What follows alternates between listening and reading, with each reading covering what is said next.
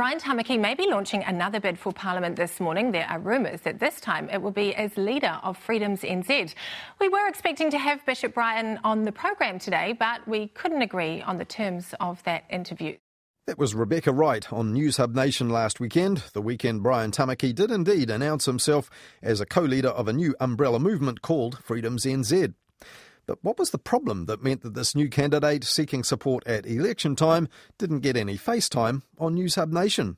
Well, the spin off later reported that Freedom's NZ representatives had approached News Hub some weeks earlier, eager to make an announcement on the program, and had agreed to standard requirements that they let the producers know just what it was they intended to announce on the show.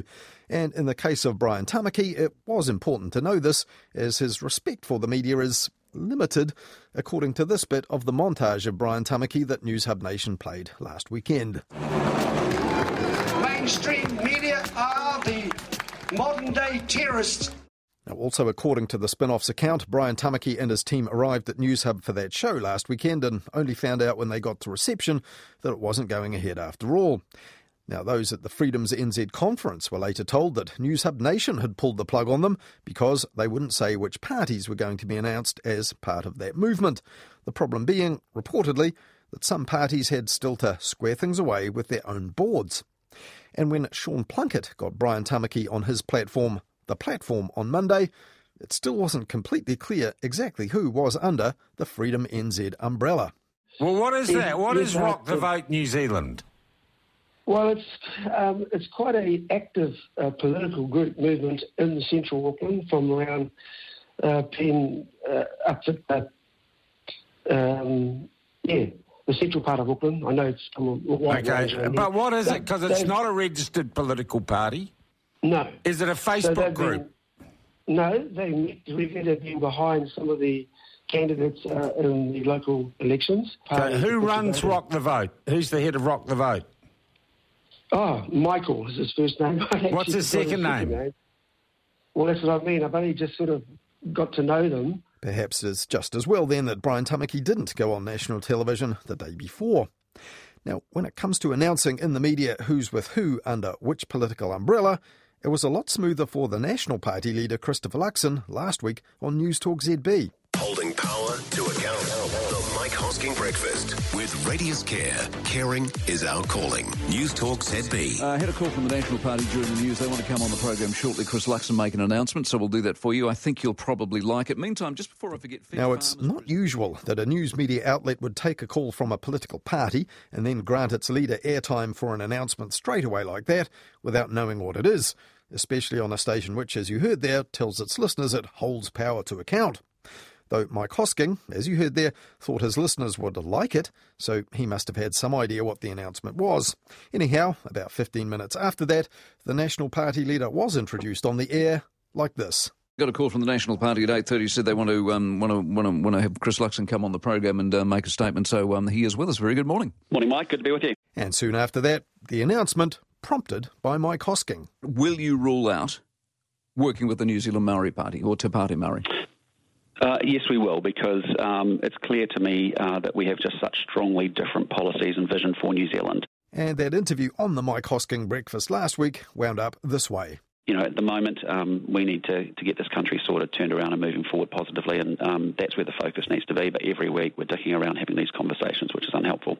Appreciate your time, Chris Luxon. So there's the news. They have ruled out working with the uh, the Maori Party. You would think that that was an obvious decision to make. They haven't made it, but they've made it on this program this morning. So we're grateful for that. Ten minutes away from nine. And like Mike, the listeners whose feedback he read out after the ad break liked it too. So I applaud him coming on the show and getting this across and clarifying their position. Finally, Luxon sounds like a leader. Great news. Mike, I'm going to vote for Chris because he just said dicking around on the radio. we said the same thing. Woo! However, what the Mike Hosking breakfast billed as a new announcement wasn't really news to those who'd tuned into RNZ National and heard Morning Report's Ingrid Hipkiss ask Chris Hipkins this about 45 minutes earlier. Are you now ready to rule them out of any future coalition deals? Well, look, as I've said, it's, it's, just it's just I can't see a way in which we would be working with the Maori Party. Um, you know, our values are just not aligned. We believe in very different things. But Christopher Luxon had previously been careful to say it was merely unlikely that they could coexist with Te Pāti Māori in a coalition. So Ingrid Hipkiss then asked Christopher Luxon this for clarity. So you are ruling out working with the Māori Party? Yes, I can't see us working with the Māori Party going forward. And that cleared that up. And after Christopher Luxon announced it again on News Talk ZB, the National Party announced the stance in official statements online and in messages to party members about an hour after that, and then at a media conference after 10am. Now, political editors and commentators said that this sudden captain's call from Christopher Luxon did firm up likely post election coalition options for both blocs, but the National Party's move itself, they said, was no surprise. But it was a surprise to hear how easy it was for the National Party to get its leader on News Talk ZB with one phone call during a news bulletin to announce something he'd just made clear in another interview that same morning. And there were no problems either this week for Te Pāti Māori getting an exclusive interview with its new MP on Radio Wātea, the Mangere-based urban Māori station that's the biggest one in the nationwide network of iwi radio stations, Te Whakaruruhau. Because I think there's a lot that we need to hold the government account, accountable for, uh, for the gaps that we are seeing, I'm seeing throughout my electorate, but throughout the nation. It was Meka Whaitiri winding up Wātea's Wednesday night show this week, Tamihere Talks, in which the host, John Tamihere, was introduced this way. He is without doubt one of the movers and shakers in Tāmaki. Pragmatic, assertive, bold. He's long been an articulate voice for urban Māori, a qualified commercial lawyer. He spearheaded the setup of Te Whānau Waipareta, a vehicle of empowerment he still runs nearly three decades on.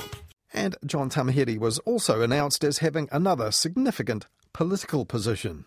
A former minister in the Labour government, he's now the president of Te Pāti Māori and is a highly regarded broadcaster, social and political commentator. And as a president of Te Pāti Māori, John Tamihere, according to many reports, played a key role in persuading his guest Meka Whaitiri to defect from the Labour government. The Pākehā political pundits and a, and a few silly natives have um, opined, opined that uh, that you haven't given them a proper uh, mm. excuse. Excuse. They frame it as if you have done something terribly wrong. What do you say to that? Yeah, well, people know exactly what I've done. You know, returning to a calling that is who you are as a Māori, your whakapapa, and your puku uh, calling you back there. Our people get that. Meka Whaitiri went on to say it wasn't her job to educate the ignorant of her decision to switch parties, and John Tamihere went on to say it was a good decision. I think you've been vindicated by the latest polls because you've given the Māori Party a 1.7% bump. but um, number, you know, as the Pākehā says, numbers don't lie, and um, you know it's been all upside in regard to where you're heading. Now, just before the Tamihere Talks show went on air last Wednesday, Radio Wātea listeners heard this disclaimer. Kia ora. The views expressed in this program are those of the host and not of Radio Wātea, its board or management. But the Tamihere Talk show last Wednesday certainly reflected the views of the host and the president of Te Pāti Māori. With the budget coming up the next day, John Tamihere kicked off his show with a long political editorial about reforming the tax system and taxing the wealthy more, especially, he said, those who influence our political parties. So let's, un- let's unpack the 2% that are funding National and ACT and New Zealand First. Let's let's why are they funding them? Because they buy politicians to continue to keep the status quo. It's a failing status quo for 90% of Aotearoa. 90%. And no one's got the backbone or the guts to speak the truth of it. And coincidentally, that same day, the New Zealand Herald had a story by Business Investigations reporter Matt Nippert, who reported that the Waipareta Trust charity John Tamihere leads had just agreed to cease making political donations and that it would try to claw back hundreds of thousands of dollars in interest free loans advanced to John Tamihere. Now, last year, the Herald revealed that the Waipareta Trust and the National Urban Māori Authority had contributed nearly half a million dollars to John Tamihere's Auckland mayoral election bid and Te Pāti Māori's 2020 general election campaign, funding which, the Herald said, had made the charities one of New Zealand's largest political donors. And the Herald pointed out that scrapping this line of finance could hit Te Pāti Māori's election campaign later this year. Now, Radio Wātea is owned by Te Whānau o Waipareta, the Waipareta Trust, and the Manukau Urban Māori Authority, both members of the National Urban Māori Authority, of which John Tamihere is also currently the chief executive. And it'll be interesting to see how the Tamihere Talks show on Radio Wātea will handle issues involving Te Pāti Māori when the upcoming election draws closer. And likewise, other media using John Tamihere as a political commentator in spite of his active political role in Te Pāti Māori and recruiting candidates like his guest on Radio Wātea's Tamihere Talk show this week, Meka Whaitiri.